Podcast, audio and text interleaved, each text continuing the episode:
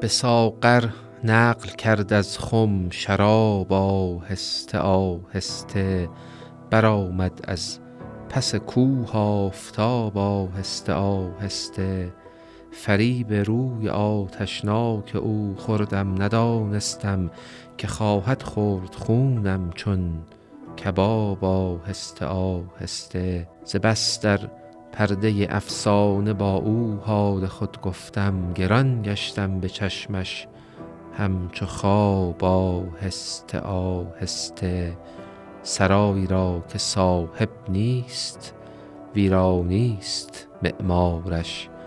دل بی عشق می گردد خراب آهسته آهسته. به این خرسندم از نسیان روزافزون پیری ها که از دل می برد یاد شباب آهسته آهسته. دلی نگذاشت در من وعده های پوچ او صایب شکست این کشتی از موج سراب آهسته آهسته.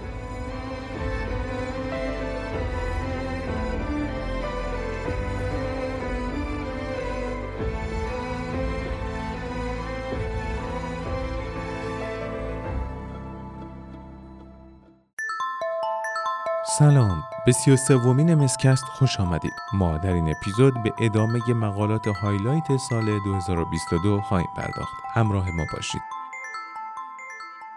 برسیم به 20 June 2022 مقاله جالبی که ماکس کافمن و آنالنا شاپ در مجله نیچر چاپ کردن در زمینه neurodegenerative pathway هایی که در progressive multiple sclerosis به صورت خیلی زود هنگام قابل شناسایی و detect کردن بوده. مطالعه بسیار مطالعه جالبی است که از نمونه های بافت مغزی بیماران MS که با تکنیک های fresh frozen از نظر برخی از ترانسکریپتوم ها و مطالعات proteomics مورد بررسی قرار گرفتند نشون میده که برخی تغییرات اولیه در ساختار نورون ها به خصوص تغییراتی که با تغییر communication بین سلولی نورون ها از طریق بعضی از فاکتورهای anti-inflammatory و همچنین فاکتورهای trophic برقرار میشه می‌تونه که مراحل بسیار اولیه neurodegeneration در مغز بیماران MS را detect بکنه و همزمان با پیشرفت پاتوژنز progression این تغییرات را track کنه. این مطالعه در همین ماهایی که منتشر شده بسیار مورد توجه قرار گرفته از این نظر که framework های جدیدی برای مطالعات دارویی در زمینه سیگنال هایی که می‌تونه نشون دهنده تغییرات progression باشه و همچنین کمپلکس های سلولی که اگر که target قرار بگیرند در مطالعات دارویی می‌تونن جلوی progression را بگیرند توسط مطالعات مختلف مورد بررسی و توجه ویژه قرار گرفته. مقاله بعدی مقاله هست که در لنست نورولوژی شماره 21 مارچ 2022 منتشر شده و به نقش پروگنوستیک نوروفیلمان های لایت چین سروم در پیشگویی فعالیت بیماری در بیماران MS می‌پردازه. خب داستان سرم نوروفیلمان ها را همه باش آشنا هستیم و می‌دونیم که به خاطر اینکه ما یک reference value برای مقادیر فیزیولوژیک یا age dependent light chain نوروفیلمان ها نداریم عملا کاربرد diagnostic اونها را در بالین محدود کرده. این مطالعه که سعی می‌کنه یک مدلی از distribution سطح سرم نوروفیلمان های light chain در بیماران مختلف um, در category البته فنوتیپ های MS به دست بیاره و اونها رو با افراد سالم که هیچ نشانه از درگیری CNS ندارند البته با توجه به سنشون و BMI شون مقایسه بکنه و مشابه سایر فاکتورهایی که ما می‌خواهیم که مقادیر reference value براشون محاسبه بکنیم از تکنیک های آماری برای محاسبه Z score و percentile های فیزیولوژیک در حقیقت استفاده می‌کنیم. در این مطالعه ما یک مدلی از distribution سرم نوروفیلامان ها در جامعه نرمال و مقادیری که در مورد MS مشاهده میشه می‌رسیم. بیش از پنج هزار بیمار MS و بیش از ده هزار sample سرم در حقیقت در این مطالعه مورد بررسی قرار گرفته و این مقادیر با data ی بیش از هفت هزار سمپل از حدود 1300 فرد سالم مقایسه شده. کلا دیده شده که در افراد سالم بعد از 50 سالگی یک افزایشی در سطح نوروفیلمان ها دیده میشه.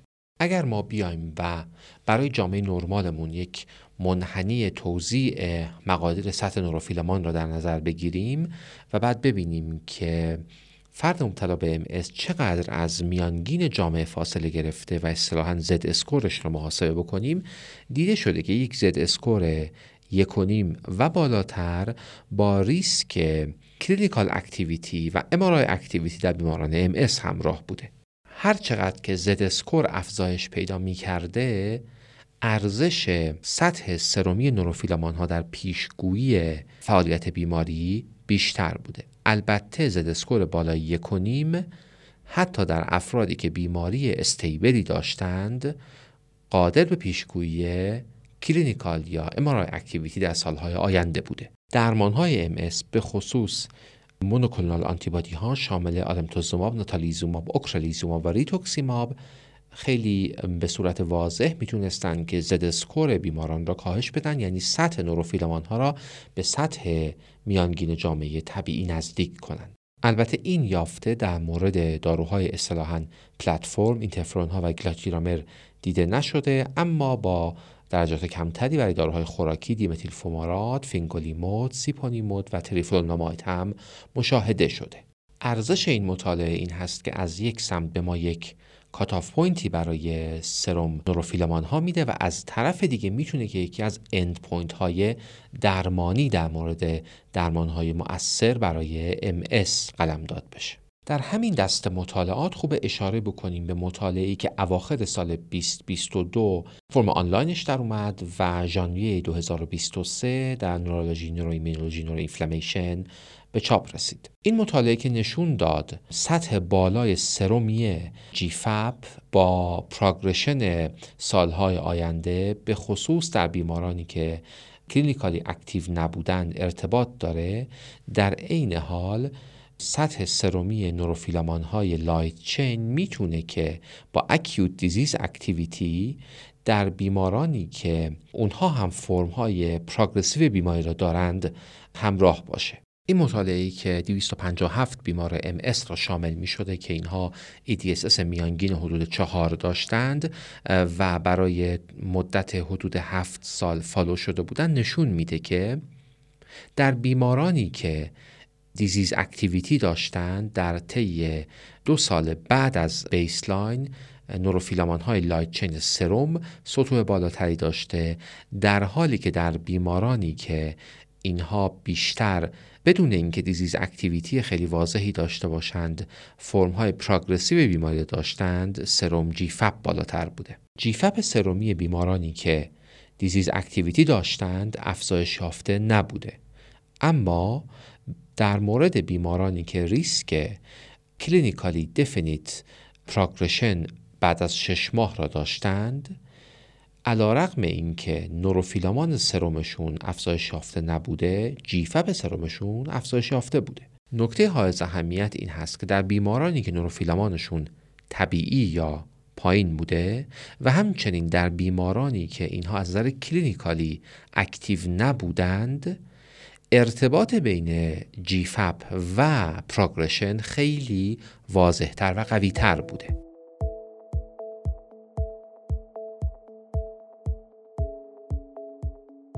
در درمان MS داروی خوراکی اهمیت زیادی دارند. زادیوا و دنلوین دو محصول از شرکت داروی نونوالوند که دیمتیل فومارات و فینگولیموده پیشنهاد مناسبی در این حوزه هستند. ممنون از اسپانسر پادکست امسکست شرکت دارویی نونوالوند.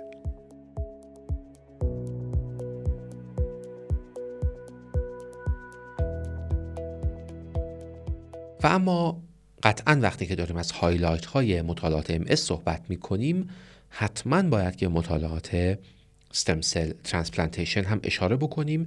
دو مطالعه به نظر می‌رسه که جزء مطالعات بسیار مهم و جذاب در سال 2022 در این زمینه بوده. مطالعه اول که در Stem Cells Translational Medicine شماره 11 به عنوان یک brief report منتشر شده نشون میده که اگر ما از سطح serum ی neurofilament ها و همچنین CXCL13 در CSF بیماران MS به عنوان معیاری از یا biomarker ی از neurodegeneration و neuroprotection استفاده کنیم mesenchymal stem cell transplantation تونسته که نشون بده که می‌تونه به عنوان یک درمان neuroprotective عمل کنه. 48 بیمار progressive MS که در مطالعه فاز دوی درمان با intrathecal یا intravenous mesenchymal stem cell قرار گرفته بودند و اینها برای شش ماه بعد از درمان مجددا در مقایسه با گروه placebo از نظر این شاخص هایی که گفتم در CSF شون بررسی شدن نشون دادن که سطح CSF neurofilament ها شش ماه بعد از درمان با mesenchymal stem cell intrathecal کاهش پیدا می‌کنه. و این سطح برای اونهایی که درمان intrathecal دریافت کرده بودن تا 50 درصد می‌تونه که کمتر از اونهایی باشه که درمان رو به صورت IV دریافت کرده بودن.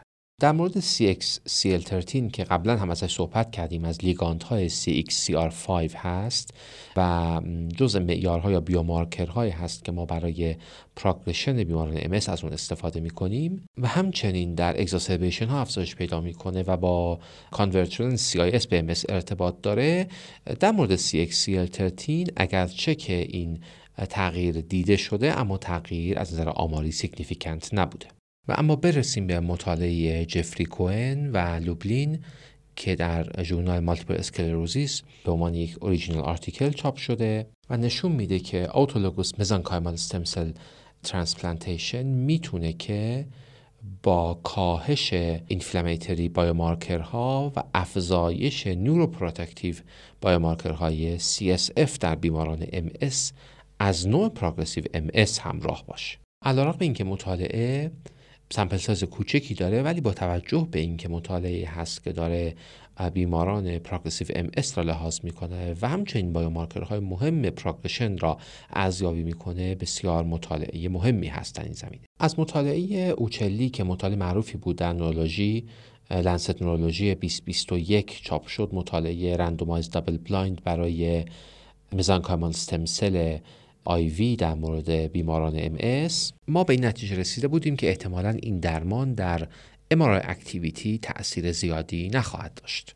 به همین خاطر اقبال به سمت مطالعات intrathecal کمی در این زمینه افزایش پیدا کرد. این مطالعه بر روی بیماران PPMS و SPMS بین سنین 18 تا 65 ساله انجام شده و این بیماران را از نظر تغییرات EDSS، تغییرات عملکرد اندام تحتانی شامل 25 feet walk test و همچنین تغییرات biomarker ها مورد ارزیابی قرار دادند. همه بیماران سه دوره درمان intrathecal mesenchymal cell دریافت کردند و برای دوازده هفته بعد از اون فالو شدند. از 20 بیماری که برای مطالعه در نظر گرفته شدند 18 بیمار درمان ها را دریافت کردند. البته 17 بیمار سه دوره کامل را گرفتند و یک بیمار فقط دو دوره درمان را گرفته. دو تا از کاندیداها هم به خاطر مسائل مربوط به خود پروسیجر شامل احساس ضعف عضلانی یا تبولرز درمان را دریافت نکردند. عوارض شدیدی شامل مرگ و میر یا relapse های شدید در مورد این بیماران گزارش نشده. بیماران عموما شکایت هایی که داشتند سردرد، low back pain، برخی موارد urinary tract infection، دردهای عضلانی، arthralgia، fatigue و همچنین احساس خشکی صبحگاهی بوده. در دو بیمار arachnoiditis گزارش شده که البته نویسندگان این را با arachnoiditis ی که در زمینه سایر درمانهای intrathecal یا تزریق استروئید دیده میشه مشابه دونستن از نظر شاخصهای 25 feet walking، 9 hole peg test، SDMT و تست visual acuity بیماران یافته های قابل قبولی داشتند. نسبت مطالعه کلایم مطالعه قبلی خب این یافته ها واضح تر بوده اما با توجه به اینکه گروه placebo یا کنترلی وجود نداشته در مورد magnitude این تغییرات یا improvement خیلی نمیشه قضاوت کرد. در مورد شاخص های patient reported از جمله MSWS که یکی از walking test های هست که بیمار خودش گزارش می‌کنه باز نتایج قابل قبولی ارائه شده اما EDSS بیماران ثابت باقی مونده اگرچه که نویسندگان اینطور قضاوت می‌کنن که احتمالا در مورد بیمار progressive MS 25 feet walking test خیلی زودتر از تغییرات EDSS یا nine hole peg test می‌تونه اونها را در حقیقت پیشگویی بکنه و به همین خاطر در مورد این بیماران با توجه به این یافته ها این قضیه نتیجه مثبتی هست. بیمارانی که وارد مطالعه شده بودند بیمارانی بودند که اینها progressive MS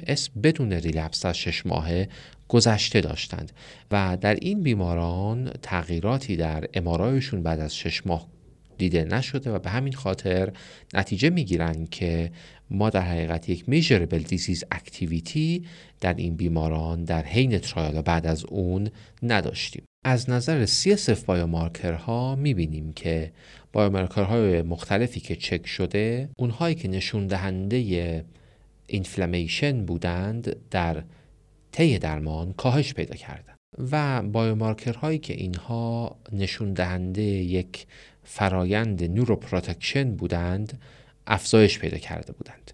همچنین تغییراتی در مورد biomarker هایی که اینها نشان دهنده neurodegeneration بیشتر بودند از جمله CSF neurofilament ها دیده نشده. با توجه به اینکه یک مطالعه فاز دو open label با sample size کوچکی بوده و تونسته که هم از نظر safety هم از نظر clinical و MRI activity و همچنین از نظر CSF ها نتایج قابل قبولی ارائه بده. منتظریم که در سالهای بعد مطالعات stem cell transplantation در بیماران progressive MS وارد فازهای پیشرفته تری بشه. ممنون از اینکه تا انتهای اپیزود همراه ما بودید. لطفا امسکست رو به همکاران خودتون معرفی کنید. زمستان 1401 امسکست